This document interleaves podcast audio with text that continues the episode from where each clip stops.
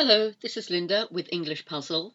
I'm looking further into nouns with you, and let's hope at some point we can get this done and dusted or even polished off. Now, there's a couple of expressions you may not have heard, and I'm going to be looking at all sorts of English expressions at some point. Uh, but for now, we're still doing some of the basics.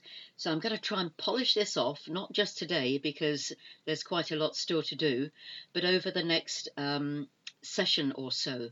So we're on to units of nouns again, and we're looking at possessive nouns. When a noun is owned by another noun, we add an apostrophe and an S to the first noun to indicate the possessive form. Now, apostrophes are something else again, and if you want to get your grammar correct and look into um, the correct writing of our language, apostrophes are so confusing, and a lot of English people haven't got a clue about where they are supposed to be put. So, we will look at that as a separate issue. So going back to possessive nouns, if um, it's owned by somebody, for example, I could say Mark's new digital TV is cool. Mark's would have M-A-R-K, an apostrophe then, and then the S. So Mark's new TV is cool. We could say Martin's car is blue. Martin, apostrophe S. It's his car, it's blue. Okay, it belongs to him, so it's possessive. The first noun isn't always a person, though. Sometimes it can just be an object, and the object can own or possess something. So here's an example. Japan's main export is cars. So Japan, apostrophe S, belonging to Japan. The main export is cars. Or we could say, please stand away from the water's edge. Water is the possessive on the owning the edge and it's Water's Edge, W A T E R apostrophe S. Um, sometimes, though, the first noun will neither be a person nor a thing. It could be something like an expression again, like I was using earlier. But we can say something, there's an expression that we have uh, in English, and it's for Pete's sake, stop doing that. Now, I'm not talking about Pete or anything, but it's just an expression. He's not a real person, it's just an expression of ours, and we tend to use it quite a lot. For Pete's sake, don't do that. So, Pete is owning this piece of uh, word that we're talking about. For Pete's sake, so it would be P E T E apostrophe S. And then probably you've heard of something, I think it's more American than it is English, but we call it Murphy's Law. Um, Murphy's Law dictates that if something bad will happen to me, then it will. It's Murphy's Law. Um, we have another word for it in English, but Murphy's Law is more commonly known in the American uh, English language.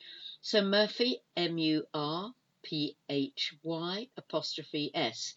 Not a real person either. So, not Pete's sake or Murphy's Law, they're not real people, but the person, the object, belongs to the saying. Confusing? Yes trying to help you understand it though. If the first noun already ends in an S, we simply add an apostrophe at the end of it.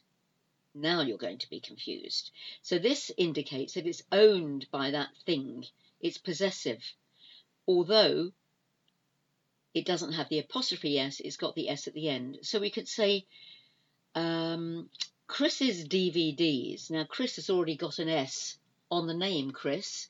So we don't say Chris apostrophe and another S. Chris's is too much. So we could just say Chris and an apostrophe at the end. We could also say Chris's, but it's a bit of a mouthful. Um, Bridget Jones' diary. This could also be Bridget Jones's diary, but that's also a bit of a mouthful, a bit too much to, to say, a bit of a mouthful, another expression of ours. Um, so if the object is already in the plural, we can just add an apostrophe after that last S of that word. Then we come on to countable and uncountable nouns. Many nouns can be counted, and these are called countable nouns.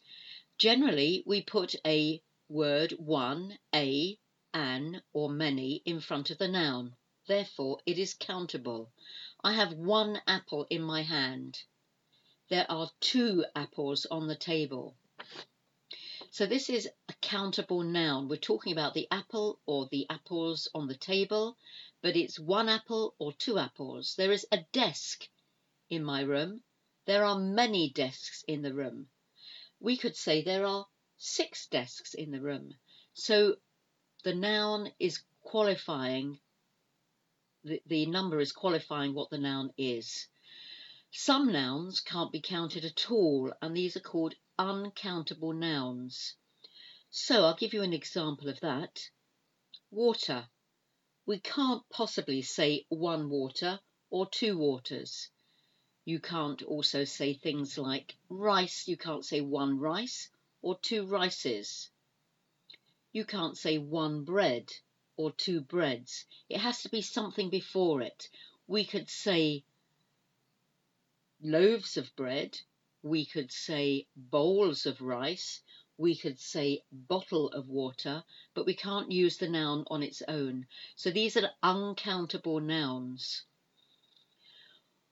When we quantify a noun or put them in a box or a container, then it remains unaccountable.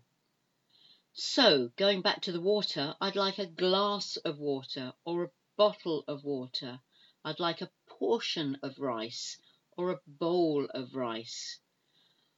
I would like a slice of bread or a loaf of bread or even a piece of bread. So you have to put it with something that you can actually account for. Sometimes we avoid mentioning the container, but it's actually assumed. For example, can I have a cappuccino? Here, a cappuccino refers to a cup of cappuccino.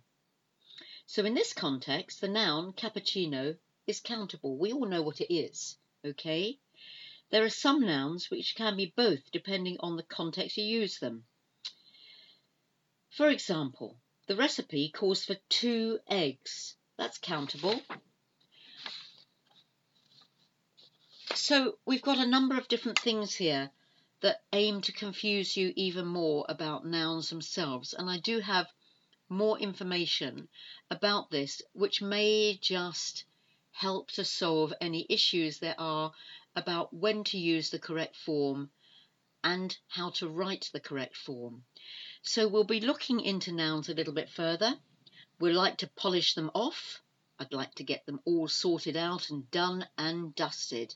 Two of my lovely expressions to actually talk about finishing a subject so that we can start a new one. But we do have some more work to do on nouns, and I'm going to try and make this a little bit more enlightening and a little bit more fun for you. So bear with me, and we'll do so in the next lesson. Thank you.